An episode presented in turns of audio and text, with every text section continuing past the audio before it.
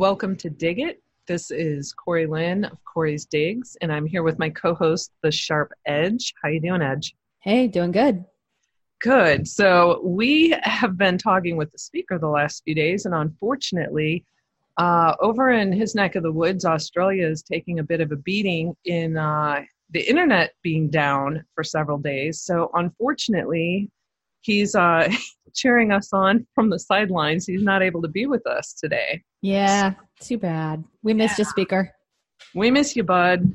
So yeah, he was going to cover some some things that we didn't we didn't necessarily have dissected yet. So we'll have to save that for next week. We have several topics we want to touch on, and we have Edge's dig on what is it? What is it, Edge? The Humpty Dumpty Institute and connections to Epstein. Yeah. So we're going to be doing that towards the end after we get through these topics. And we're going to touch on Ed Buck, the Pennsylvania senator who was recently charged, Kevin Spacey's accuser, what's going on in, with McCabe, Kavanaugh, Canada, and the who I would like to refer to as the butcher, the uh, abortion doctor Ulrich Klopfer. So I'm going to cover that one. Why don't we start with? You want to start with McCabe, Edge? Sure. So, federal prosecutors are pushing to charge McCabe, he's the former deputy director FBI of the FBI, for false statements to the FBI and Inspector General regarding his authorization of a leak to the media back in October 2016.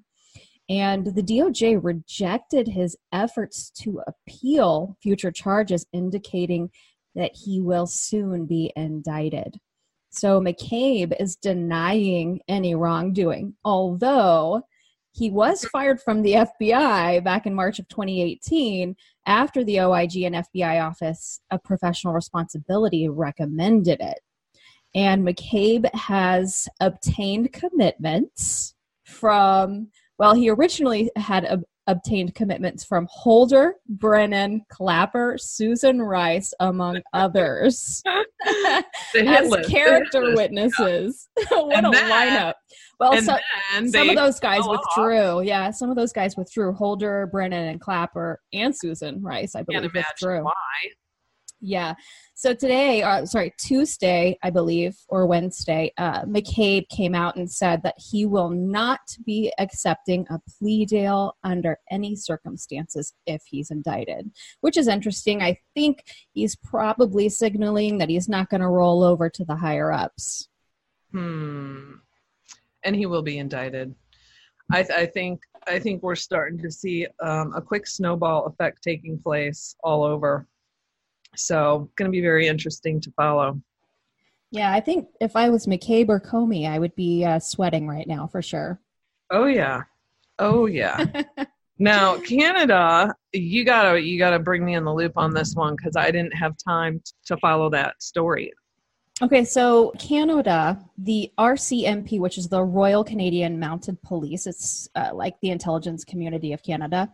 They've Mhm. charged and arrested the uh, Director General. His name is Cameron Otis under the Security of Information Act, which is, is it, it includes uh, and covers espionage activity. Charged on five counts, three violating the that act, and two parts were crim- the violating the Criminal Code of Canada.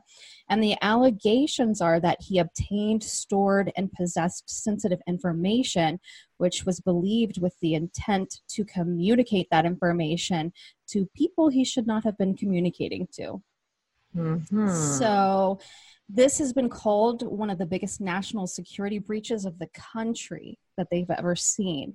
And it suggests that Otis may have tried or succeeded in communicating details about the way the RCMP was going about a criminal investigation.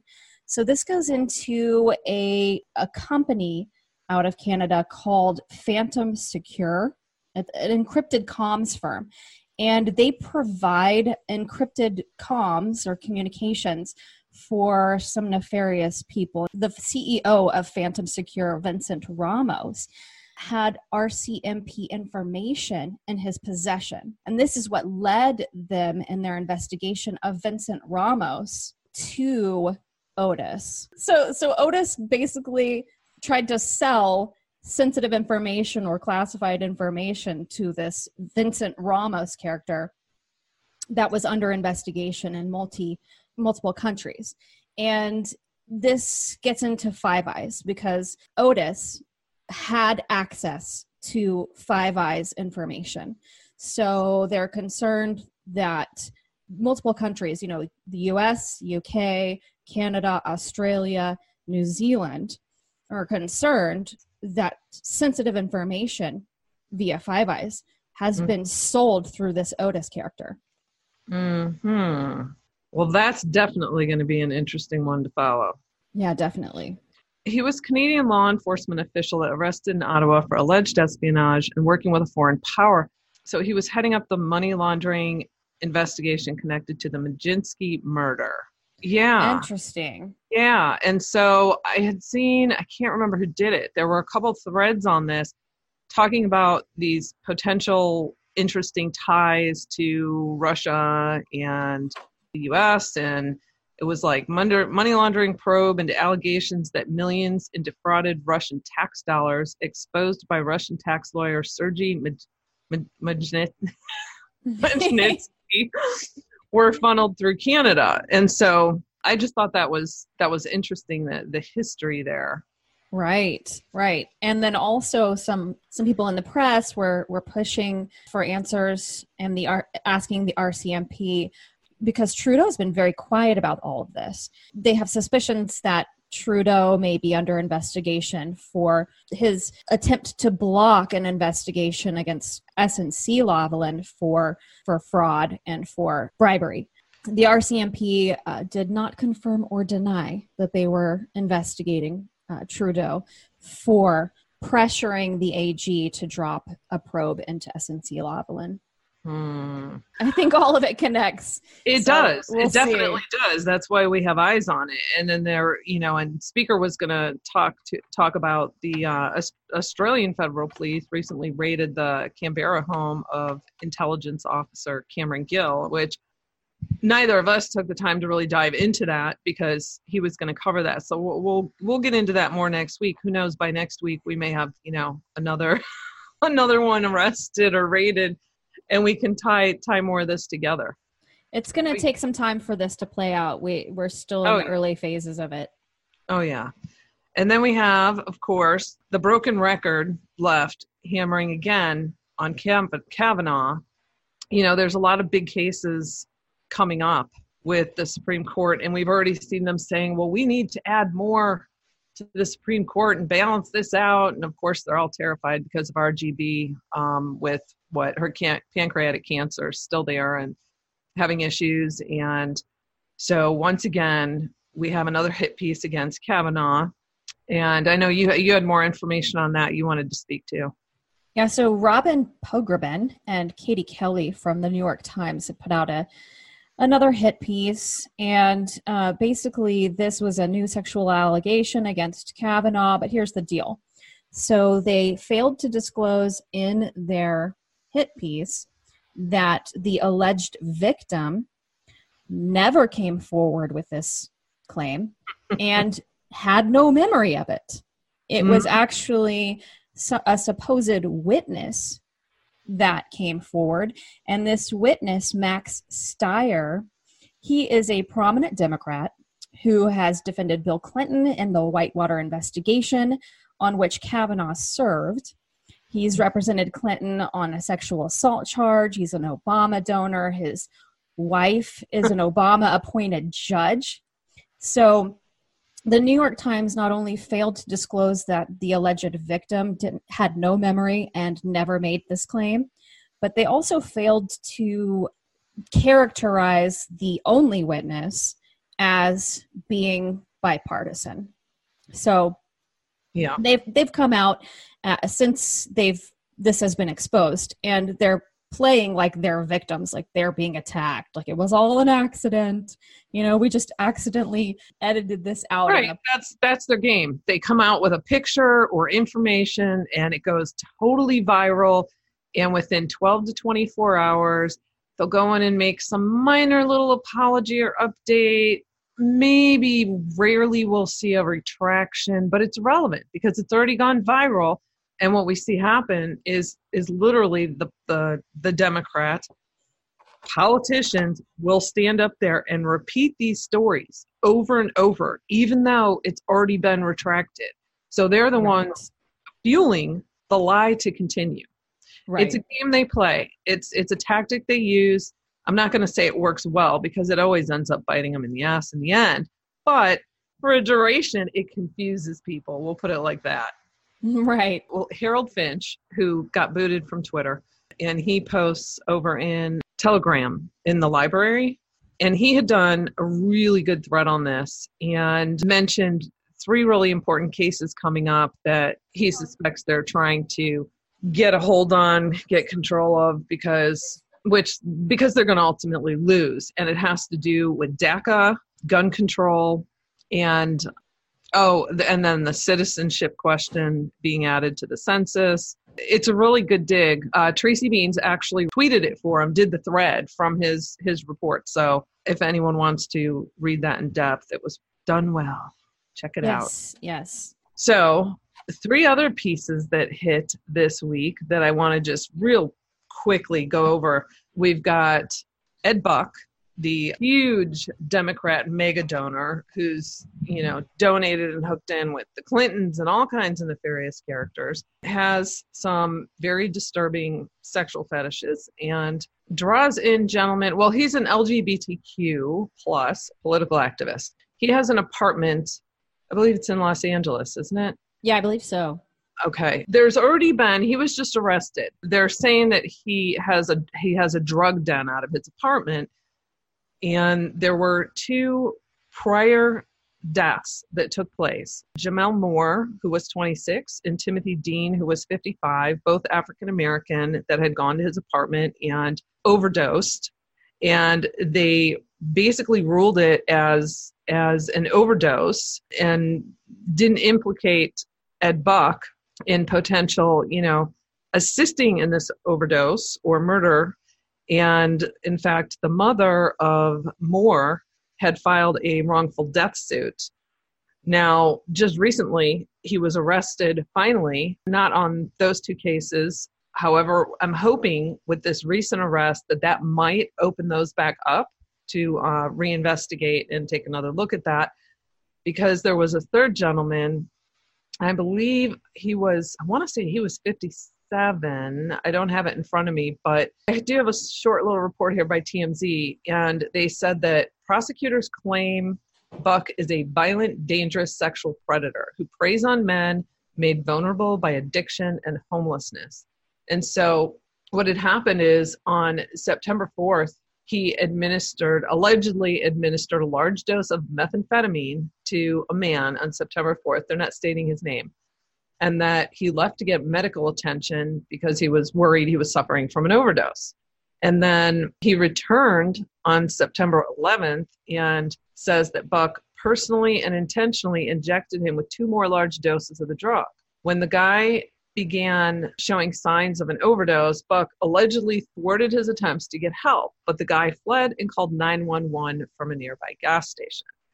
So he right now is on it's a four million dollar bail and it charges on methamphetamine and he was arrested and charged with operating a drug house after yet you know another person OD'd at his apartment. Fortunately, this one survived, and he's facing a max sentence of five years, eight months. So, I would good like, finally, yeah, I would like to believe, I would hope that this being the third time now that this hopefully help with Moore's mother in her case and open this back up to take a look at those two cases because this is this guy's disgusting. So that is what's going on with Ed Buck finally. I doubt Ed Buck's little friends Ted Lieu and Adam Schiff will be coming running to as a defense. Right? I don't think so. I think he's on his own now. That's pretty much how these people operate. Then we have Kevin Spacey, whose accuser just died in the midst of this sexual assault lawsuit that's been going on.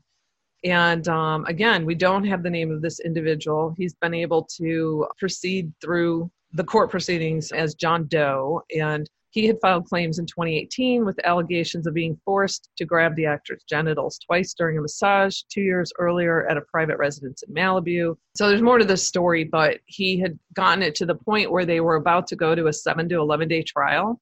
And then all of a sudden, the plaintiff's attorney informed Spacey that his client recently passed. And they're not saying we don't know how he passed away. That was my first question.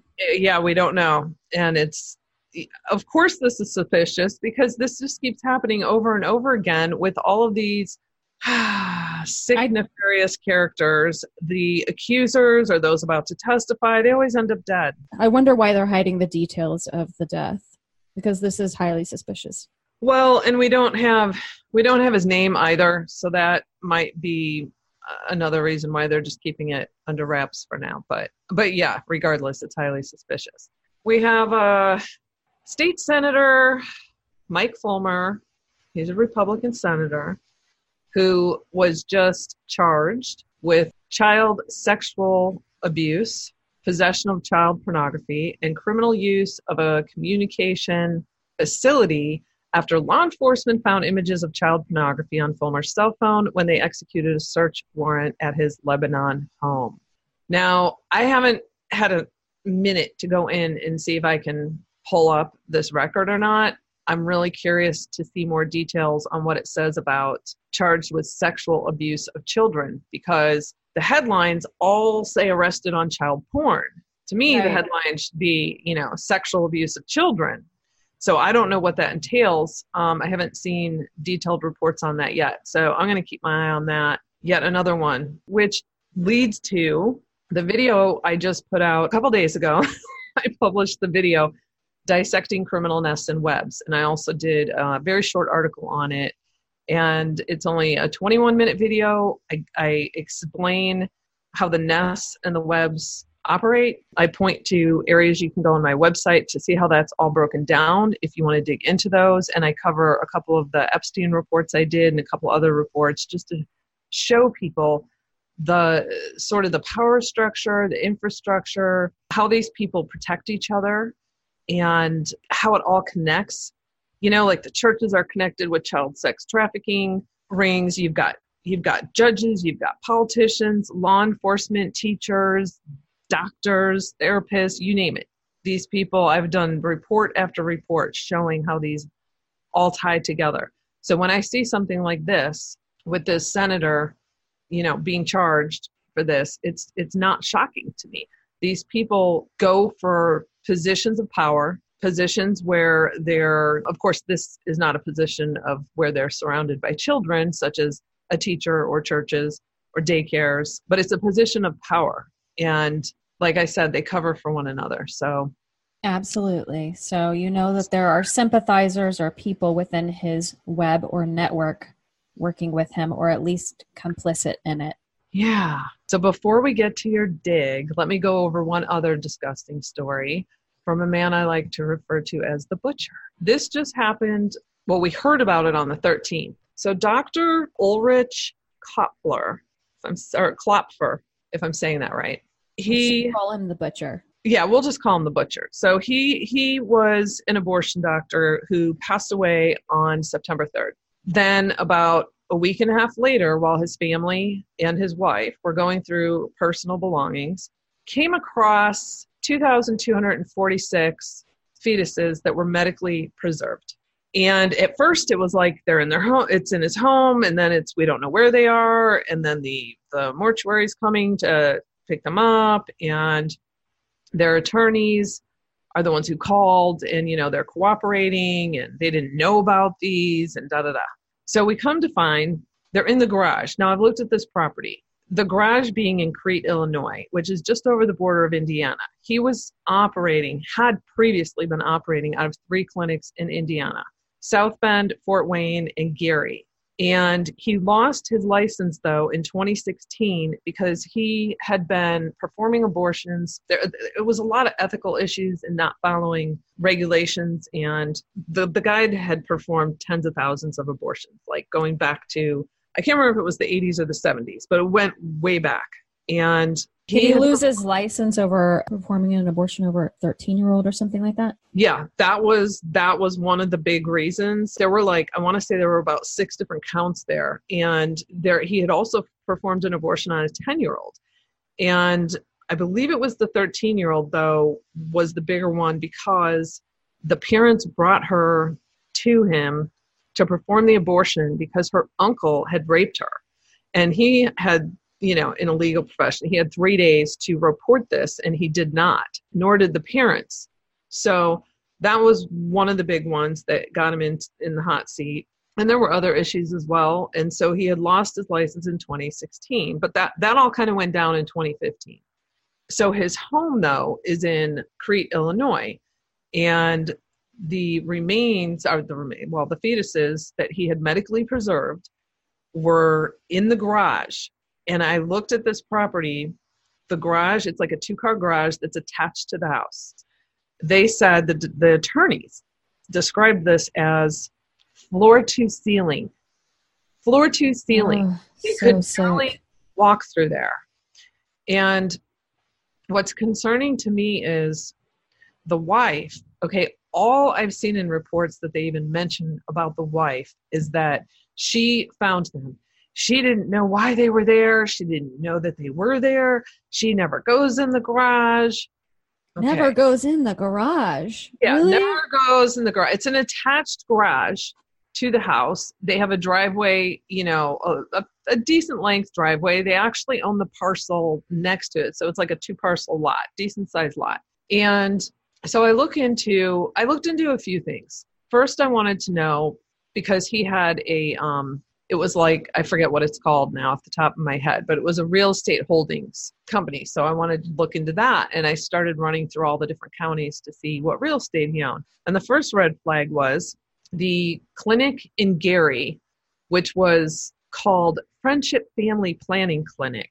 So, uh, see, news reports keep talking about these other clinics, but this is the one that had my attention because that was a DBA name that he gave it for the clinic and you can actually see in, in the satellite images that like half the the sign on that building is still there where you can see the word um, the beginning of the word friendship or family. And he had purchased a, a building right next door to it back in 1999 but that clinic i don't believe that clinic opened until 2000 or 2002 but then he also purchased a building that appears to be like a three car storage garage right oh, behind the clinic.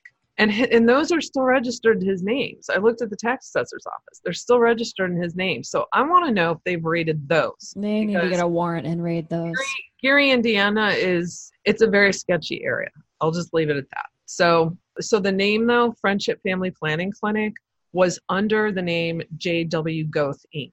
Now, I'm not going to get into this. I did do a Twitter thread on this if anyone wants to come in and check it out, and I have links in here. But this is a, a man from the 17, 1800s, J.W. Goth, that this man's idolizing and named this after, and it's very disturbing. It's he was a scientist and writer, and it gets into you can just tell when you read through it, it's like Nazism and talks about selling your soul to the devil and some incestuous stuff and so it's it's a bit disturbing to think this is what he you know called his company after this man. I then looked into the wife because i'm thinking who can live with this man for i mean they had that house for over a couple decades. How could you not ever go in this garage? And you know and perhaps maybe he did those after he lost his license. I don't know if he did them out of his home. Maybe he did them out of the building next to the clinic and then he brought them home. I don't know. But how do you not know? So his wife is a registered nurse. Mm. And she's 19 years younger than him. She's 60. He passed, uh, I believe he was 79. And she's licensed in Indiana, Illinois, and Florida, all of which are still active. Now, he used to be licensed way back in the 80s. He was licensed in Florida, even though he had a Chicago address. He's not showing any addresses for Florida, nor is she. And then he got a license in Illinois, and then that eventually expired. And then he had the license in Indiana until it was suspended in 2016. So she still has them in the same three states that he did. And you're telling me she didn't know he was bringing these fetuses into their garage? I just find that hard to believe.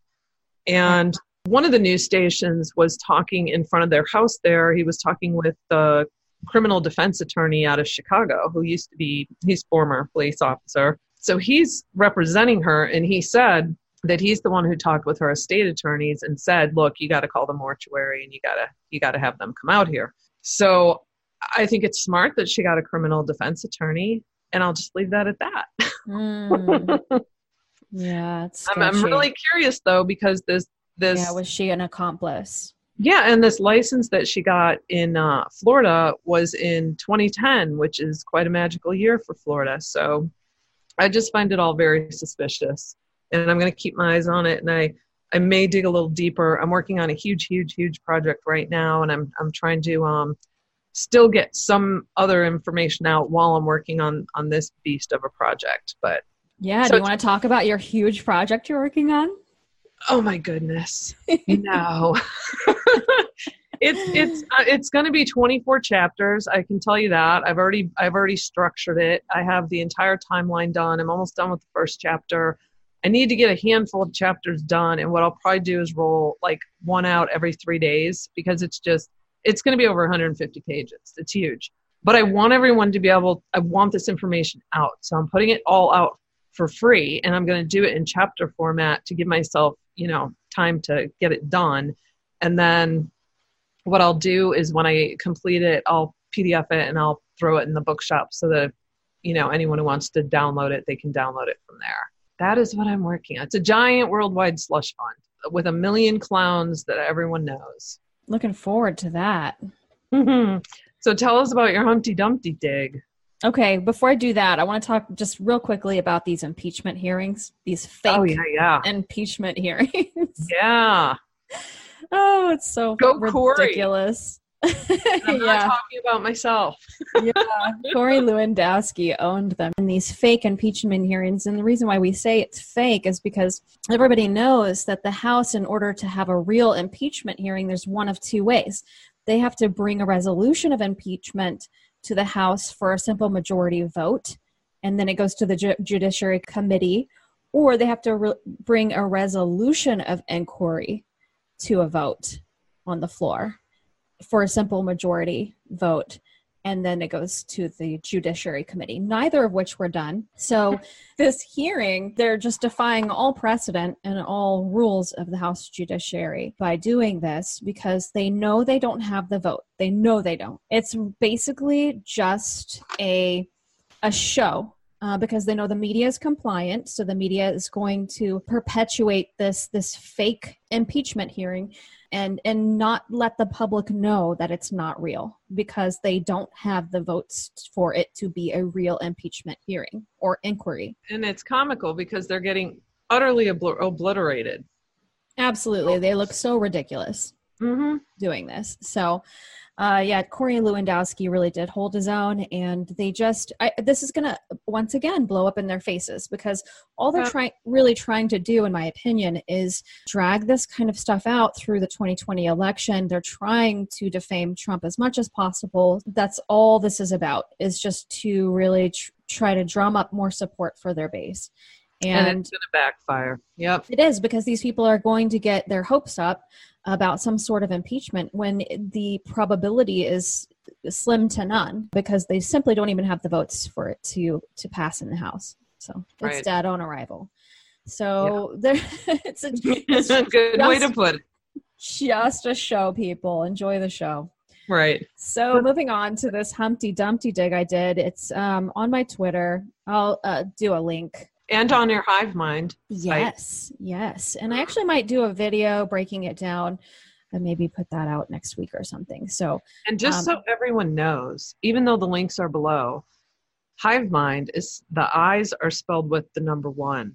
So when you go to search hivemind.com you got to flip the eyes to ones. There you go yeah, so I'm not going to um, go in too much detail here. You can read it, and then I maybe sometime soon be putting out a, a more extensive video on it. But the Humpty Dumpty Institute basically is a nonprofit organization that works really closely with the UN, the US Congress, and the US State Department. And what caught my eye is that Mark Epstein sits on the board of directors. And I mm-hmm. was actually digging into Mark Epstein, and so this is why I went in this direction. And I'm wondering, considering what the UN's agenda is, you know, what their interest is in having Mark Epstein on this this board of directors at Humpty Dumpty Institute. So I did some digging into a Humpty Dumpty Institute.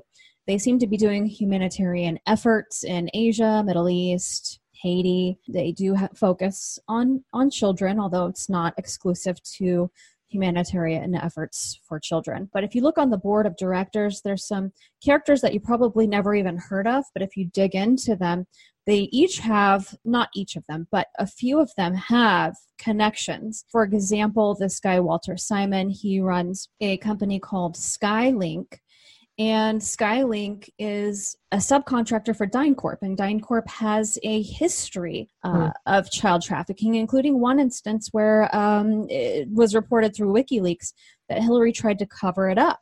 So, right. and then DynCorp, um, Anons had discovered that there was a, a, a helicopter that uh, was part of Epstein's fleet that was coming in, going out of Zorro Ranch that had the same tail number as a plane that was registered under the State Department through DynCorp. That's oh, very yeah. curious. There's that connection. Then we've got some other board members who are connected to Epstein. For example, this woman, Jennifer Diamond, she is on the board of directors. Her husband uh, was the CEO of Barclays, and he got busted for this LIBOR rigging scandal at Barclays, and he was asked to step down makes me wonder if Epstein was connected to that because we know in the past Epstein was also connected to some other Ponzi schemes and but the the person who was put in Bob Diamond's place was an Epstein puppet, Jes Staley, because it was reported that Epstein was the person who put this new CEO into Barclays. And uh, this guy, Jes Staley, is also in, in Epstein's little black book. So there's all kinds of connections like that if you go through the board of directors, and I'm not going to list them all here. And you start wondering what this UN backed nonprofit is really about. Then you take a look at the Congressional Advisory Board, and it's got. okay, listen to this lineup. We've got Adam Schiff, Sheila Jackson Lee, Al oh. Green, and Maxine Waters. Yeah, baby. And Debbie Wasserman Schultz. Good so, God. Yeah, and all star. That's all right there. exactly. Well, and then we had um, back in 2011, they had Global Creative Forum participants, and they had President Bill Clinton, who then was UN Special Envoy to Haiti, of course, and we have Ban Ki moon, who was the Secretary General of the United Nations. And then we have tons of speakers and panelists, such as Larry King, Charlize Theron, Ed Norton. You know, there's bunch of people in here. So there's a whole Hollywood side to this Humpty mm-hmm. Dumpty Institute that I didn't even get into. That's a whole separate dig on his own because there's a bunch of other characters when you go down that rabbit hole. But they they do uh, a lot of work with people in Hollywood. So Humpty here Dumpty we have Institute. another humanitarian program out to save the world in a potential global slush fund, a potential trafficking connections and potential bribery and um, that sort of thing because we have seven other members on the congressional advisory board of this nonprofit that are linked to the Imran Awan scandal. Mm. And the Imran Awan scandal is alleged to have been, you know, some sort of bribery scandal where Awan had unauthorized access to congressional data, and that information was used to blackmail representatives, you know, because of the emails and files that he had. So right. uh, I'm wondering if this UN backed organization had anything to do with that. So it's curious, all the connections. Oh, yeah. Very interesting. If you want more details on that, we'll leave a descri- uh, link in the description below to that thread and look out for a video breaking that down in more detail. Awesome. Yeah. I think we I think we pretty much hit on most of the stuff we wanted to talk about. I think so. It's been a busy week, guys. Very busy week, and I think it's we're just going to start seeing I really believe every week we're going to start seeing just more information come out. I think that's a wrap. All right. So thanks for joining us on Dig It, guys, with Corey's Digs, our friend, the speaker who's usually here but couldn't make it today, and myself, the Sharp Edge. Be sure to check out all the links in the description below. And as always, please share, like, subscribe, and hit that bell. We'll see you back mm-hmm. next time right here on Dig It. Good job. Yay! Speaker would be proud.